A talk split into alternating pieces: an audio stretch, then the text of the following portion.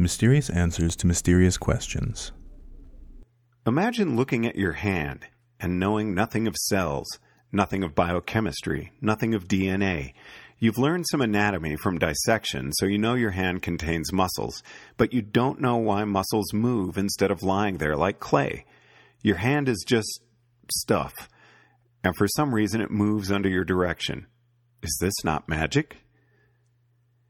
The animal body does not act as a thermodynamic engine. Consciousness teaches every individual that they are, to some extent, subject to the direction of his will.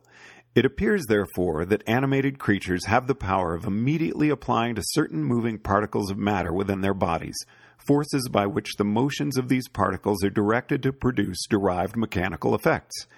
The influence of animal or vegetable life on matter is infinitely beyond the range of any scientific inquiry hitherto entered on.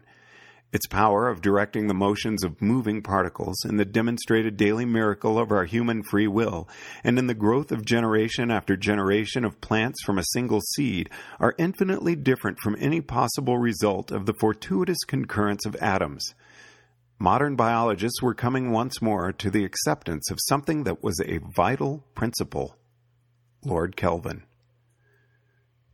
This was the theory of vitalism, that the mysterious difference between living matter and non living matter was explained by an elan vital, or vis vitalis.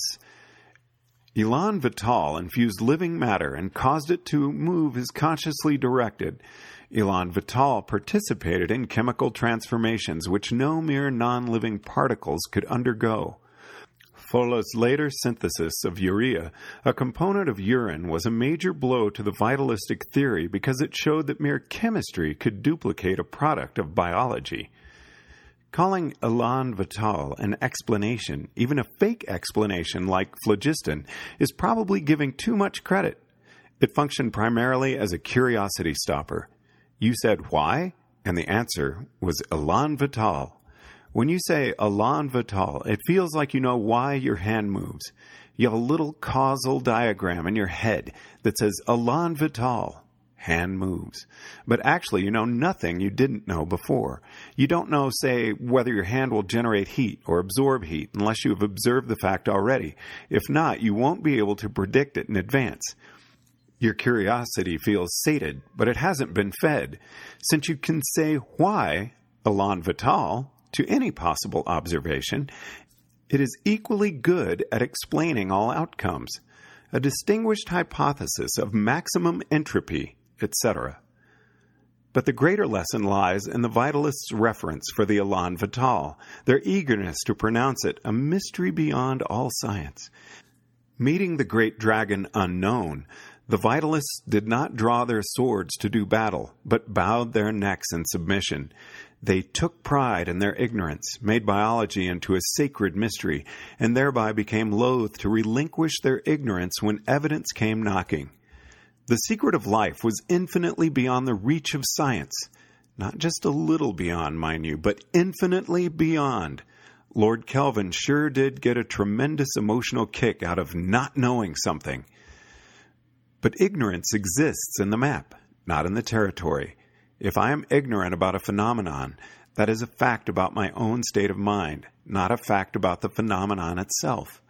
A phenomenon can seem mysterious to some particular person. There are no phenomena which are mysterious of themselves. To worship a phenomenon because it seems so wonderfully mysterious is to worship your own ignorance. Vitalism shared with phlogiston the error of encapsulating the mystery as a substance. Fire was mysterious, and the phlogiston theory encapsulated the mystery in a mysterious substance called phlogiston. Life was a sacred mystery, and vitalism encapsulated the sacred mystery in a mysterious substance called elan vital. Neither answer helped concentrate the model's probability density make some outcomes easier to explain than others, the explanation just wrapped up the question as a small, hard, opaque black ball. In a comedy written by Moliere, a physician explains the power of a soporific by saying that it contains a dormitive potency. Same principle. It is a failure of human psychology that faced with a mysterious phenomenon, we more readily postulate mysterious inherent substances than complex underlying processes. But the deeper failure is supposing that an answer can be mysterious. If a phenomenon feels mysterious, that is a fact about our state of knowledge, not a fact about the phenomenon itself. The vitalists saw a mysterious gap in their knowledge and postulated a mysterious stuff that plugged the gap. In doing so, they mixed up the map with the territory. All confusion and bewilderment exist in the mind, not in encapsulated substances. This is the ultimate and fully general explanation for why, again and again in humanity's history, people are shocked to discover that an incredibly mysterious question has a non mysterious answer. Mystery is a property of questions, not answers. Therefore, I call theories such as vitalism mysterious answers to mysterious questions. These are the signs of mysterious answers to mysterious questions. First, the explanation acts as a curiosity stopper rather than an anticipation controller. Second, the hypothesis has no moving parts. The model is not a specific complex mechanism, but a blankly solid substance or force. The mysterious substance or mysterious force may be said to be here or there, to cause this or that, but the reason why the mysterious force behaves thus is wrapped in a blank unity. Third, those who proffer the explanation cherish their ignorance.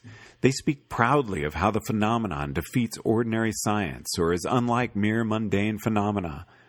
Fourth, even after the answer is given, the phenomenon is still a mystery and possesses the same quality of wonderful inexplicability that it had at the start.